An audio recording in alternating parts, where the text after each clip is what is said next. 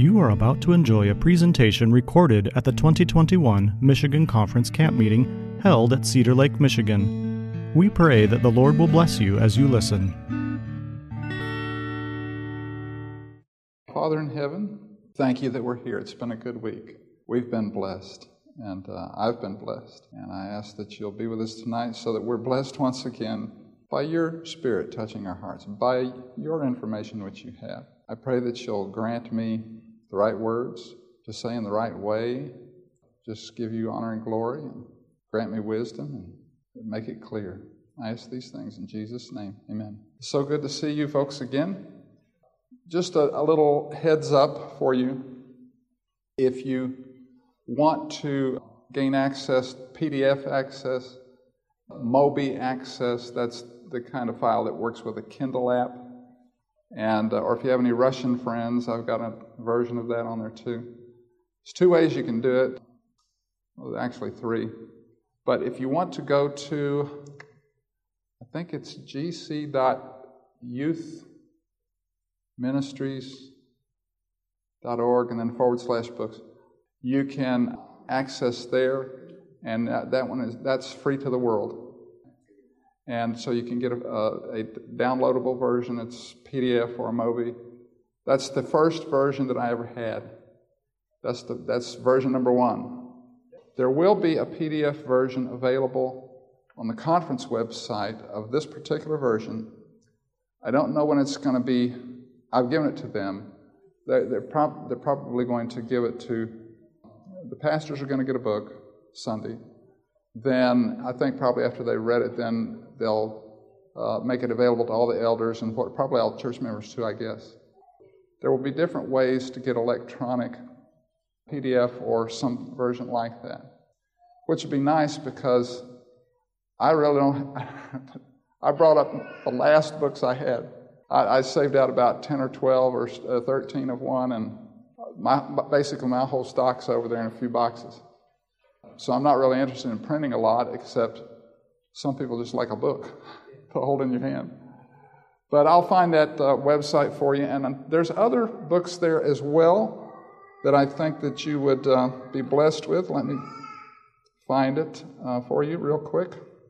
When, when you get to the site, you'll type in forward slash, and then I think all you have to do is put books. Yeah, it should be resources books, but it'll, it'll do that. This is the resource page for, for books. There are some other books that are free. Pass it on. That's by one of the youth leaders. There is one by Dennis Smith. He wrote a lot about righteousness by faith, and he wrote about he wrote, he wrote more about the Holy Spirit. He's, he's quite a writer on the Holy Spirit. And his books have been for sale, but he's, he's offered this. This one here is downloadable. And I've not read it. I have it. Actually, I have a paper book. This is mine. That was the first version. That's what it looks like. Here's another one that's free. It's by Dennis Smith Baptism of the Holy Spirit, a 10 day devotional study. Calling that one you pay for. My choice. That's baptism study guides for kids. Steps to Personal Revival. That is for free download. It's by Helmut Haubeil, a German man. That's a very popular book. Okay, I see it. I see a head nodding. Okay. Here's another one by Andre, Andres Peralta. He's one of the youth leaders. You can you can score you can kind of thumb through that. And again, the address is gcyouthministries.org forward slash books, or you can put forward slash recess resources slash books if you wish. I will show you one thing that uh, will be nice. The Lord blessed, showed me how to do this. I never really intended to ever print any books. It wasn't even on my mind. If you click here, a fellow in my church built this website for me for free, and then he built the second one for free. If you click on uh, the second chapter, go down here to the reference uh, links, and if it's uh, Ellen White quote, it pulls up the exact page and paragraph. It allows you to check my context, make sure I didn't tell you wrong. If it's like an old uh, PDF, PDF from the archives, you know, stuff that was never reprinted, but you can only get through the GC archives. It pulls up the entire PDF of the issue. You can download it and read the whole article. And so it's good for those who, the nice thing about this, if you have church members who are afraid this is something weird, maybe a little offshoot, take them here. It, it should help with that. Our topic, of course, is does it actually work? Where's the evidence and can it work in North America? And I think last night, when we heard from our gentleman who, who the Lord just arranged that visit, it's very clear that it works. Amen? But it's useful to compare that, that, that division, world division, with another division that has the same method as ours, but is adjacent to it and has the same demographics. The Lord blessed, and I was able to do that. You know, I didn't know what I was doing when I embarked on this thing, but I knew I had to write a book, and at the, mo- and at the most difficult point in my life, I sat down to write this. The fact that anything ever came out of it, you can just thank the Lord, not Wes McDonald. So, anyway, examples from the U.S. and abroad showing how God's true methods are actually working. In a few areas of the world, the work of God is actually doing God's work using his biblical methods. Not 100%, and I'll explain later, but very close to 100% compared to us, okay? Uh, and the results are astonishing. And you know, I was going to see if there was a piano player and I was going to sing the song and everything, but let's just look at the words, or we can sing it together if you want. Rescue the perishing, care for the dying, snatch them in pity from sin and the grave. Weep o'er the erring ones, lift up the fallen, tell them of Jesus the mighty to save. Rescue the perishing, care for the dying. Jesus is merciful, Jesus will save. I want to lower it down. Though they are sliding him, still he is waiting, waiting the penitent child to receive. Plead with them earnestly plead with them gently. He will forgive if they only believe. Rescue the perishing, care for the dying.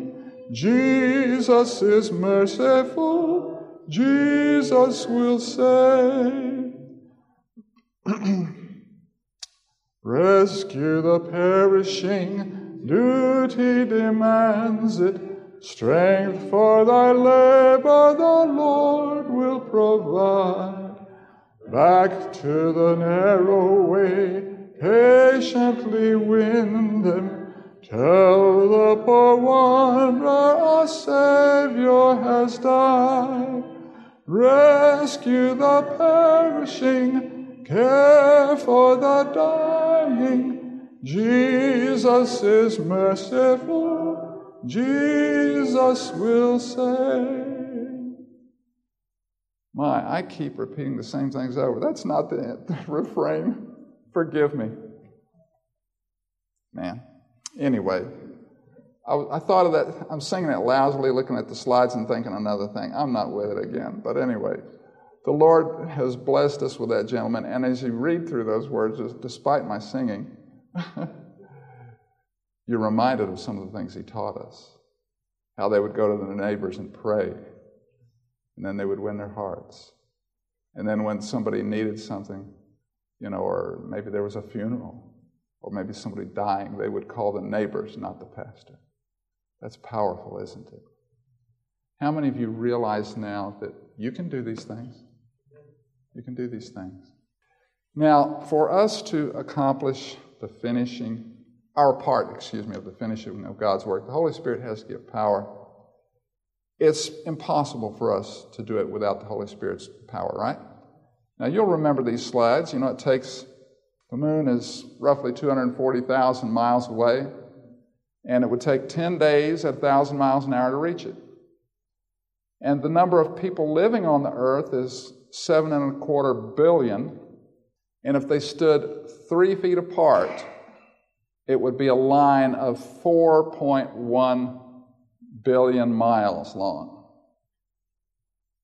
and at 1,000 miles an hour, it would take 171 days and 10 hours to pass them all. That was astonishing to me the first time I actually did the math on that. But it, I can't imagine that there's that many people on this planet that if you stretched them out, you can do the math. You can do the math. That's what it is. And also, the number of people dying on Earth is 180, roughly million, 182, uh, excuse me, uh, million. And if you li- and if you laid them down three feet apart, the mile, the it would be 103,403 miles long, a line of people. And at 1,000 miles an hour, it'd take four days and eight hours to pass them all. We also learned that there's 28,955 Seventh day Adventist ministers, including both ordained and licensed. At three feet apart, the line of Adventist ministers is about 16 and a half miles long. We're doing some review tonight, but we're going to bring out some things. And if the Adventist ministers are 16 and a half miles long, which at 60 miles an hour you can do in about 15 minutes, 16 and a half minutes. But just the dying folks on planet Earth would take quite a long time to fly by at a 1,000 miles an hour. You see that only with the power of the Holy Spirit can we do it. But the Holy Spirit demands, the Holy Spirit is here with all the power, and He tells us how to access that power. And we've talked about our unwillingness, or in many cases, ignorance. You know, not really knowing how to go about this. There's a little bit of review here tonight. We're going to draw some things together. And uh, so we looked also at the North American division um, rates of growth in members. And we compared them from 1863 until 1932, and then from 1932 to 2017, I believe it was. And we learned why we did that with 18, 1932. Uh, it's because up to that point, the church had no official church, manu- manu- church manual. They were using a book written by Loughborough, and it was kind of an unofficial manu- manual. But along the way from 1863, when we formed as a denomination, the, the people and the ministers started to go back to a standard model of ministry like the other Protestant churches. The ministers started hanging around the churches that had been established a little too long. It's an easy thing to do when you start a church to kind of hang around too long. But the more you hang around, the more dependent the people get, the less they study for themselves. And since you're the one with all the soul winning ability, then they figure they're going to leave it up to you. And so you end up with a weaker church spiritually, one that doesn't grow. And as our friend from Zimbabwe pointed out, you have more youth that stay with the church if you have a church where you don't see the pastor often. It's counterintuitive for those of us in America who, who didn't know about this because our default is if our church is failing, we want an evangelistic pastor. Uh, if, our, uh, if we don't have any youth in our church, we want a young pastor. And if our church gets, oh, just, uh, you know, starts turning in enough tithe and we have more, aver- more than average members, then we want two pastors. And the more you do that, the weaker the church gets. You get to where you have people that pay, pray, and obey.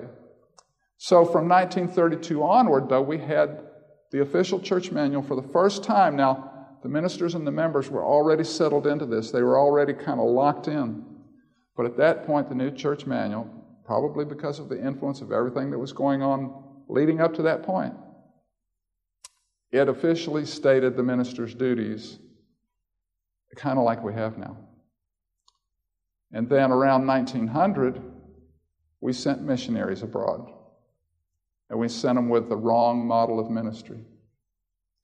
This is why the whole world is infected with our areas.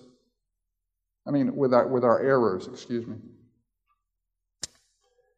And in other parts of the world, they, they grow a lot. They grow faster because they have no money to pay ministers. But they always look to the U.S., they want to be like the U.S. Their greatest goal is to be like us. Their, their greatest goal is often to have more ministers so they can be like us and have one every church. That's their goal. And if they had enough money, they'd do it. Okay? So we started the mess up. We need to start to straighten out. Amen? And what better place to begin is one of the primary early Adventist centers, Michigan.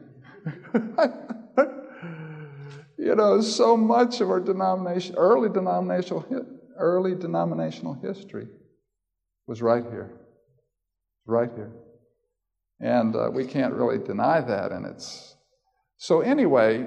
During the first 69 years, from 1863 to 1932, the number of churches in North America grew by 18.3 times. Started in 1863 with 125. And in 1932, there was 1,932 churches. no, excuse me, there was 2,285 churches.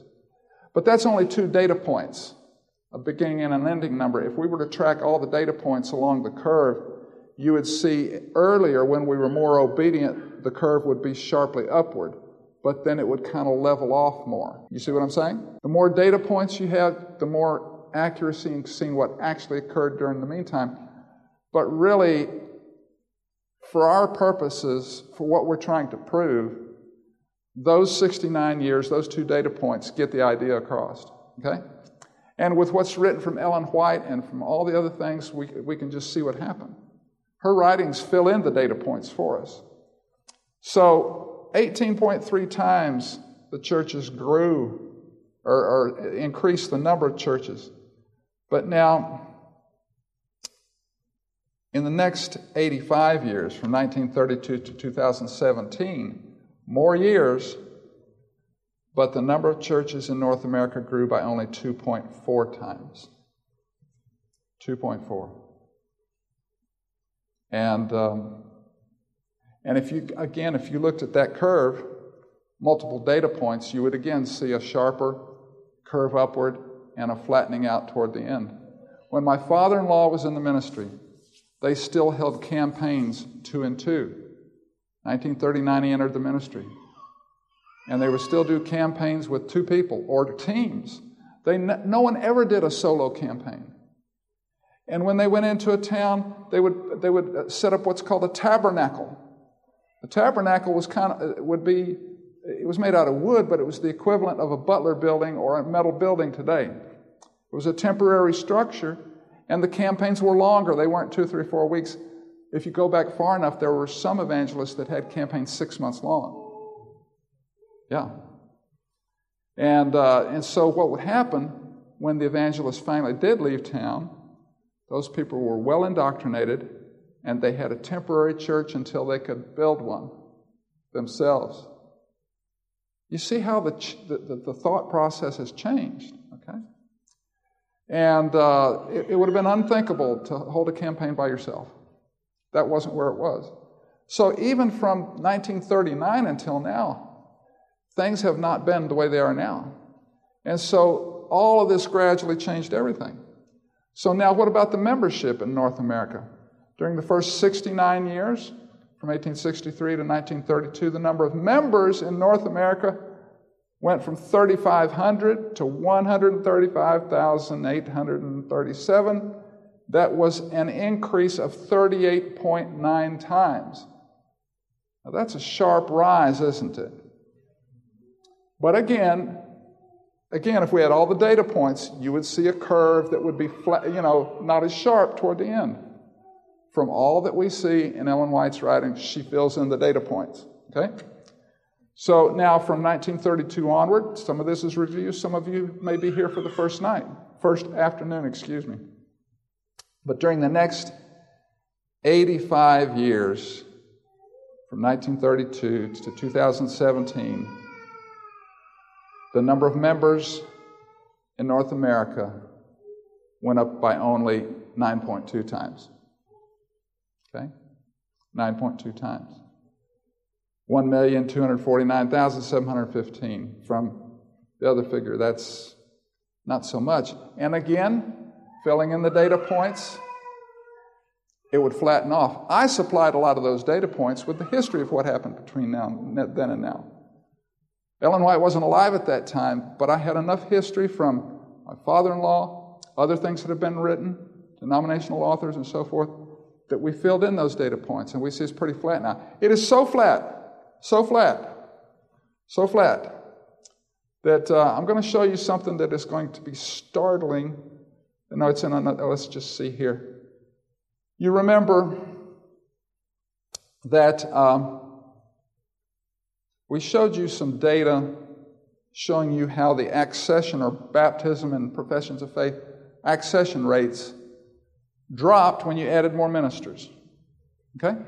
Now you can see here, I won't tell you what conference this is because I don't want to embarrass uh, people. I don't want any conference to think that I am embarrassing anybody, even though this is freely available. You can look at it yourself but I'm simply reporting the situation North America wide. So I have information on a union and I have information on, you know, and I'm not going to tell you what union it is either. That's not my purpose. But here you'll see, and, and from the left it's 2009, all the way to the right it's 2019. It's a total of 11 data points, but you're talking 10 years of data. You'll notice that the accession rate, 2009, 2010, and so forth, it goes from a little over 3% 2.1%, 2.77%, 2.12%, and uh, 1.92%. And then immediately, immediately, it drops down to 1.2%. But the year before that, there was a sharp increase in the number of ministers. That particular conference had, uh, they must have had a little extra money or something, so they hired more ministers. But the number of churches did not increase during that time if you add more ministers to the existing churches, the growth rate will decline, period. And it may not ever increase to what it was before, unless you lose some ministers and, they, and then it kind of settles out. And it's sad, but this is actually the, the, the, real live truth. Yes, sir. I was recently a member of the Iowa Missouri Conference yeah. for two years, and the fastest church in that entire conference has no pastor. Every other church is, doesn't don't compare to that to that one church. Wow, there's no pastor. So there's there's evidence there. Th- thank you for that uh, information. You know, there, you're going to find that there's a lot of that. Now, I want to show you what it looks like on a bar graph, though. This is the same conference I'm talking about. Online, you'll also see bar graphs. Look at the bar graph. You can see the year uh, that, the ad, that the ministers were added things really went, started to go down, but the year afterward, the ministers were in place probably the whole year at that point. It dropped down to, to a negative number. You see? It's striking. And 2019 is pathetic. You see? And um, now, um, now, when we look at, we're going to look a little bit now. That, that was enough of that for now, okay? now, this is what we've been talking about comparing adjacent divisions. In South Africa, excuse me, South America, the pastoral assignments are not based upon specific churches, like in here in America. Like if, if I were to ask a pastor, what's your district? He'll say, oh, I have this church, this church, this church. That's the basis of assignment is specific churches want a pastor, we think it'll work with one, and there you go. In South America, it is by geographic territory, regardless of whatever, however many churches is or no churches, whatever.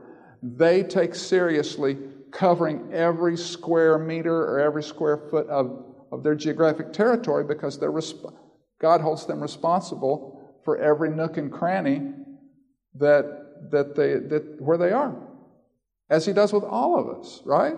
We're to go into all the world, which means all the little towns and the big towns scattered. Okay? So there, but now Inter American division, that's Central America, Mexico, stuff like that. They assign their ministers based upon specific churches. However, they give their ministers 10 or 20 or 30, and up here we just give them one or two or three. Well, the churches grow faster down there. The, the lay people have to do more because they rarely see their pastor, but their pastor is still checking on churches all the time. And so his ability then to be free from that responsibility and go into areas where the church members don't live is, is more limited. So, but those two divisions, I mean, that division, the demographics are the same. Central America and South America have identical demographics. You talk to somebody from South, uh, South America or Inter America, they'll, they'll confirm that. They have the same kind of politics, same kind of culture, same kind of languages, same types of economies. All these things are very, very close. And so that was important because if I compare North America with Central America, the conversation ends after 30 seconds because the demographics are so different. So the Lord blessed me with finding this. So, what you'll find here on this uh, graph, if you look at um, the total accessions during the, I did a 12 year data set, uh, we have Inter America with about, oh, uh, two and a third million. We have South America Division about 2.7 million. Now, the, uh, and when we look at the number of minister salaries, they are higher in the South American Division. But when we look at the number of church plants in that 12 year period, can you see that there's not that much difference between the number of ministerial salaries to account for 36 or 700 additional church plants. When you do the math, actually figure out all the math, that, that, that speaks for itself. And so the number of minister salaries per each new congregation added was 4.6 in South America, and it was 6.6 in Inter America. So it takes, you know, roughly, well, it's not fully 1.5 times, it's 1 point some odd times more ministerial staff to start a church, a new church in Central America. And the only variable that we're looking at is method of ministry because the demographics are all identical. The culture, even the landscape, all those things. In fact, it could be said it's probably a little, hard, little harder because in the southern portion of South America, you don't have balmy weather year round. It's cold. They're close to Antarctica.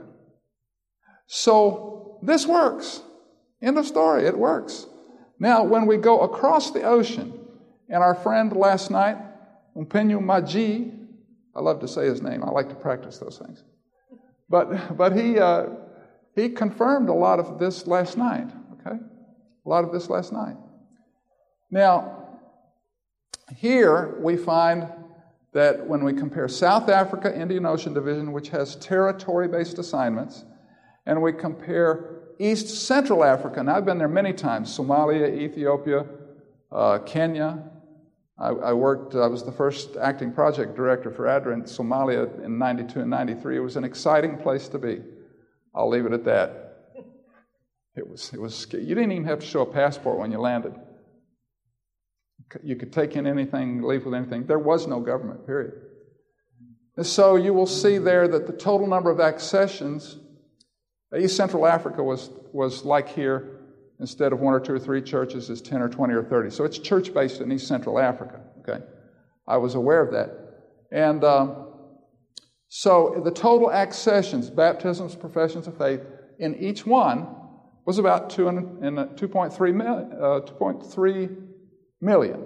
That's a lot of baptisms, isn't it? Okay? And the number of congregations is close. They're roughly about 6,000 apiece. So you're saying, Wes, what are you trying to prove? Look at the number of salaries, though. Now, the way we calculated salaries here was if you have 100 ministers on staff this year, that's 100 minister years. One minister for one year is one minister year, okay? So if you have 200 in a year, that's 200 minister years. So what you're looking at in the ministerial salaries, the minister years for South Africa Indian Ocean Division is 16,856 in that 12 year data set. But notice that in South East Central Africa, it was 25,504.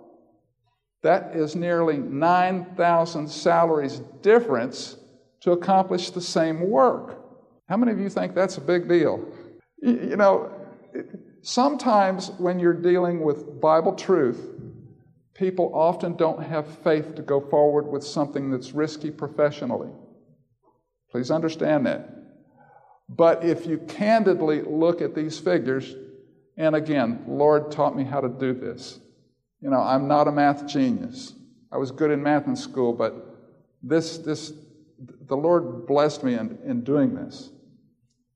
So that's notable. Now, the members per accession, the number of members it would take to, to uh, you know, per every accession was close. It was, uh, you know, about 13 apiece. So that, that's, an, that's a measure of member involvement. So, like in North America, if you had 100 members in a church and you had, uh, you had two baptisms that year, two, two baptisms that year, that would be 50 members per accession. Okay, so and that's not so uh, that's not so unusual here in America. Okay, so that's to show you the comparison. And uh, now, one thing though, I want to I want to ask you something. And uh, from his description last night, okay, uh, and in these situations, a minister is assigned to a territory. Okay? And uh, they even do have some, some interaction with the churches in Zimbabwe and in South African Indian Ocean Division. But, like, for instance, uh, I was told by uh, Passmore Mulambo, he was the, the um, he is the uh, ministerial director for the division. And he said in Angola, in one man's territory, there are 90 churches.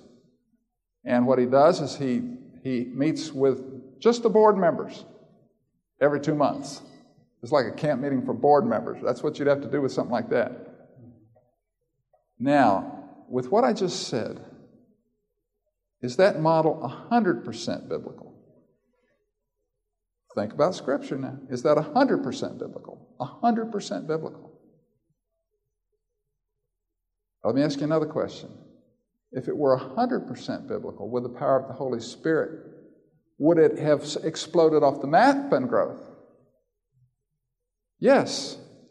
Yeah. But in what way is it not 100%? Now, you know, in America, it's not biblical. Okay? You go to Inter America, and it's not as bad as here. It's still not biblical, but it works better because there's not enough pastors. If you go to uh, South America, South Africa, it's more biblical, but not totally yet. So, what, what two things? Two things. According to our guest yesterday, they tend to idolize the pastors and the upper workers. Okay. That maybe, I don't know, that's one okay. of the problems, but that well, seems to be a well, problem. Well, you know, as he was saying some things, I thought to myself, there's one thing I hadn't planned to bring out, but I'm going to. The Lord gave me stuff all night long last night, and I got to get it through it fast. We only have 20, uh, 19 minutes. Or, yeah, something like that. Now, from Testimonies, Volume 7, 19 to 20. Our ministers are not to spend their time laboring for those who've already accepted the truth. With Christ's love burning in their hearts, they are to go forth to win sinners to the Savior. Beside all waters, they are to sow the, um, sow the truth. Place after place is to be visited. Church after church is to be raised up. Those who take their stand for the truth are to be organized into churches and then the minister is to pass on to other equally important fields.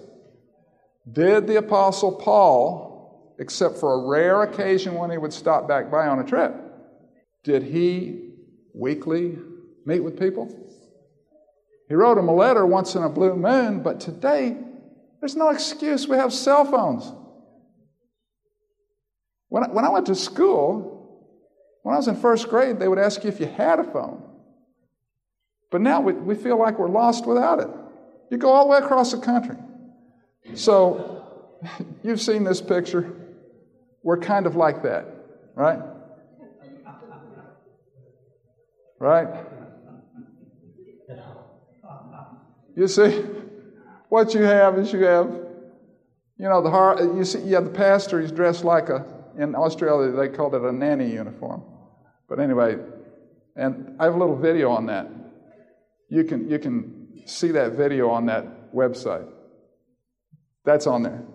There's a little video, but first thing you see is the pastor. The next thing you see is adult children. They look like little children. That's, they have a 1940s look.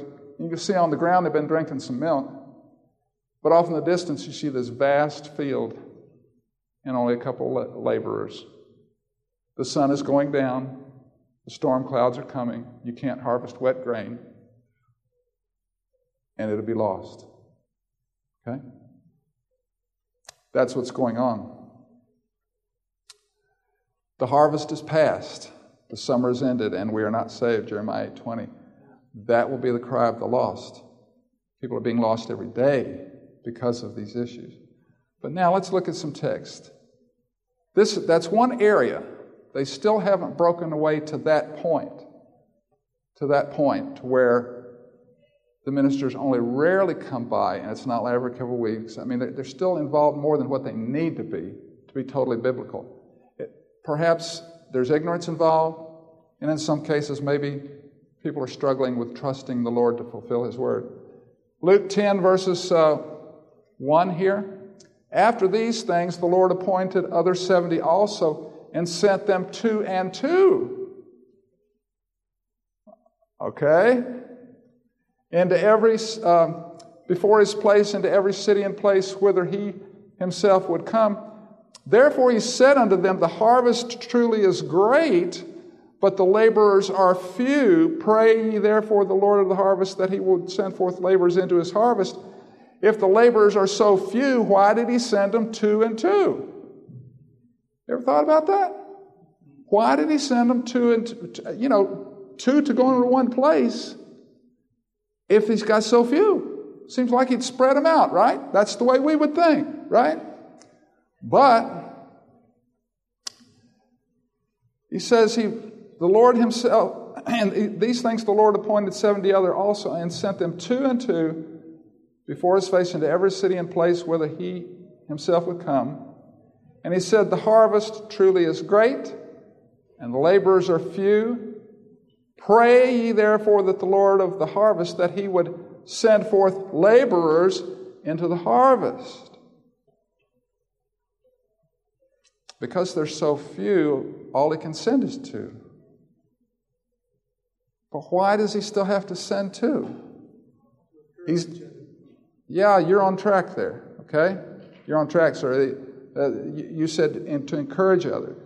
Okay, that's true. The, um, uh, and so we're to pray to send forth laborers into the harvest. Apparently, there's more laborers, but they're not in the harvest. It would suggest that. Okay? Now, manuscript release uh, releases volume 15, page 59. Listen to this. This is from Ellen White, of course. I am instructed to say, now when the prophet says I'm instructed to say, you better listen, that where an effort is made to open the gospel work in a new field, there should not be less than two speakers to labor together in the ministry. When Christ sent forth his disciples on their missionary tour, he sent them two and two by two. This is the Lord's plan. Now, from evangelism, page 74. This was originally written in Review and Herald, July 4 at 19, uh, excuse me, 1893. Advantages of united labor. There's need of two working together. For one can, you're right, brother, encourage the other, and they can counsel, pray, and search the Bible together. In this way, they may get a broader light upon the truth.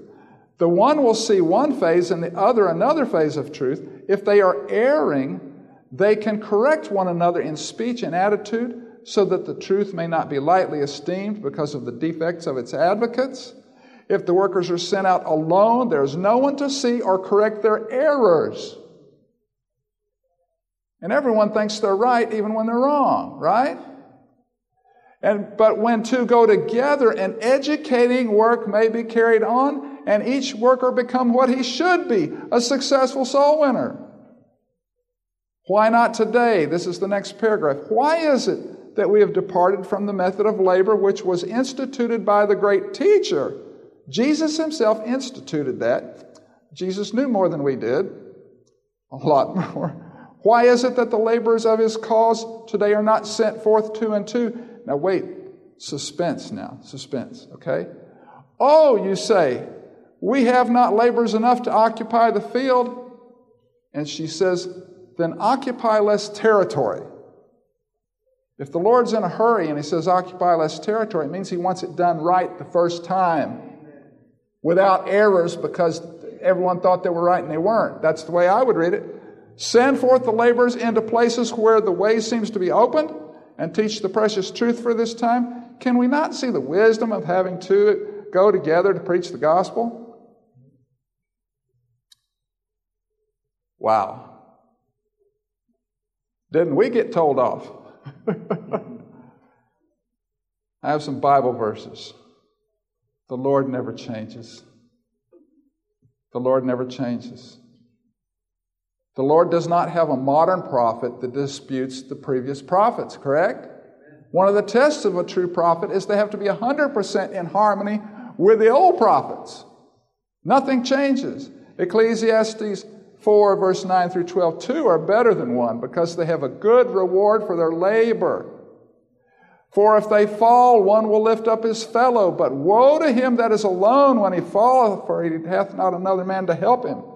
Again, if two lie together, then they have heat. But how can one be warm alone? And if one prevail against him, two shall withstand him. And a threefold cord is not quickly broken against him Two shall withstand him, and a threefold cord is not, is not quickly broken. Ellen White says, not less than two. Now, doesn't that go along with Ecclesiastes? Two is good, but three is better. Right? Because that way you get it done right the first time. And the two who are out there grow spiritually because of each other. Now, you'll notice what um, Mpenyu Maji said yesterday. They have mistakes, but they work together and they grow together in the absence of the minister in Zimbabwe.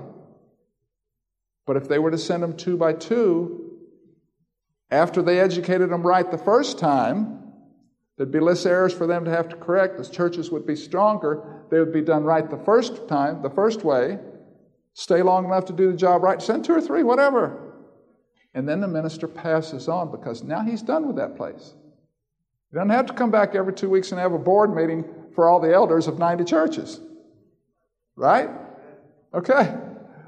Malachi 3 6, for I am the Lord. Repeat it with me. I change not. And I love this text. For those who think the Sabbath has been changed, think it was under the old covenant. You know, they give you all that nonsense. Psalms 89 34. My covenant will I not break, nor alter the thing that has gone out of my lips. Were the Ten Commandments spoken from Mount Sinai, from his lips? He never changes them. Neither does he change the way that he set up the church to run. Uh, Hebrews 13 8. Jesus Christ the same yesterday, come on with me, and today, and forever. Acts 28. We read this before. Acts 20, verse 28, excuse me. This is the model, and this is the proof, and this is proof that the Holy Spirit said it. Take heed, therefore, unto yourselves. He's talking to the elders from Miletus. Paul was on his way back. And as he's passing by, he's just going to stop in for a few moments. He's not, you know, going to all the churches and checking in on them every few weeks. It, it had been a blue moon since he'd seen them, long, long time. So he stops there, stops at Ephesus. He, I mean, Miletus calls the elders from Ephesus.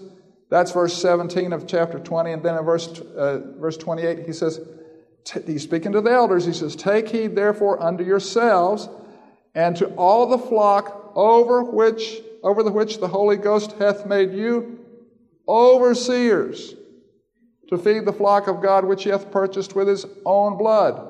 When we studied out that word overseers, we compared it with text to text, here little, there little, we discovered it means pastors. The elders were the pastors, just as in Zimbabwe, they even baptize.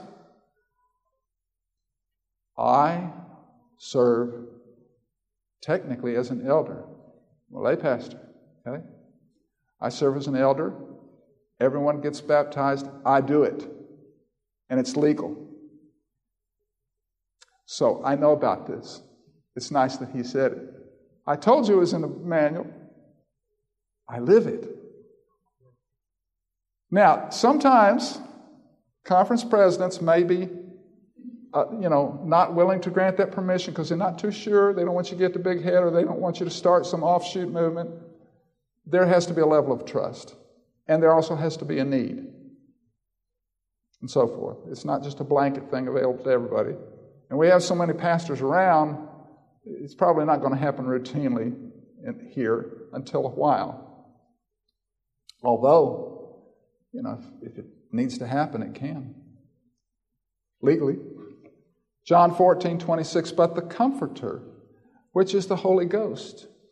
And the other thing, too, about the Holy Ghost telling them that, that was the Holy Ghost, that was the Holy Spirit.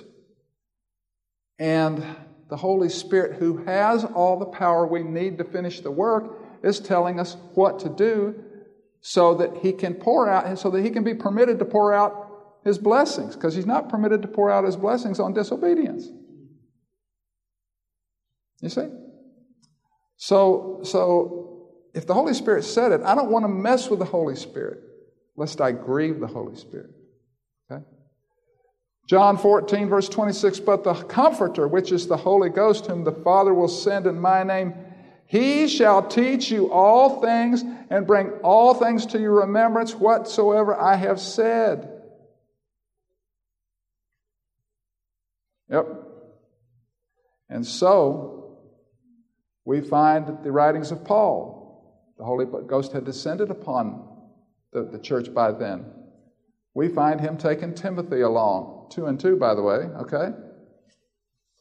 We find uh, him preaching the gospel not where Christ was named, lest I should, uh, you know, follow along in man, another man's footsteps. That's, that's Wes's modified version struggling for words right now.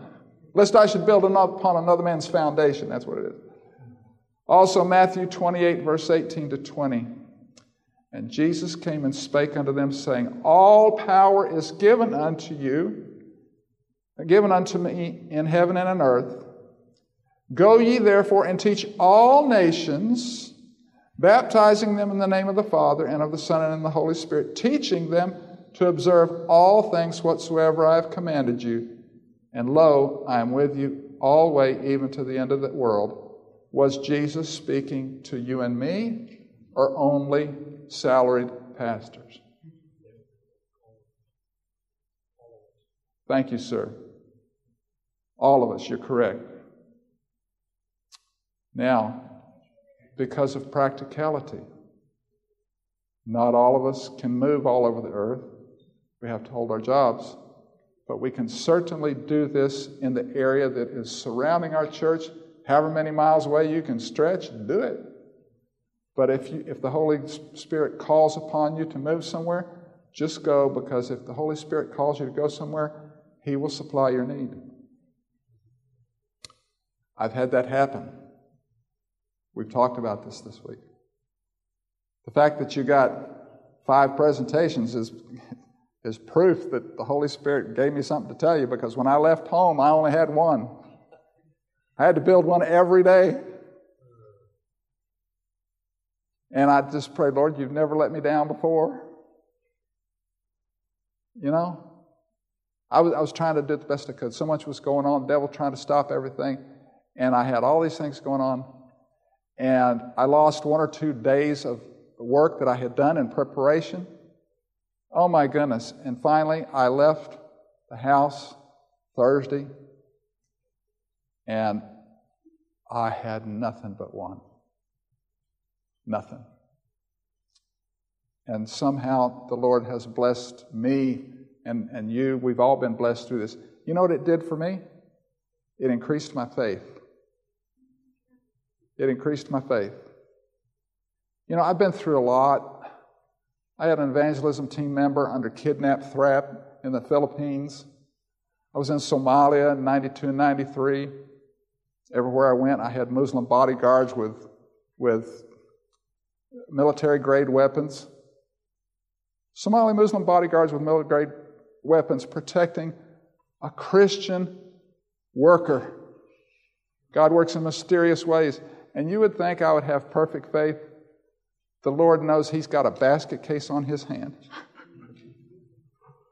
but it gave, I have greater peace now, and I'm, the Lord knows I'm struggling, so He's, he's making me struggle. John 20, verse 21 to 22. Then Jesus said to them again, Peace be unto you. I got peace, right? You guys get peace. As my Father hath sent me, even so send I you.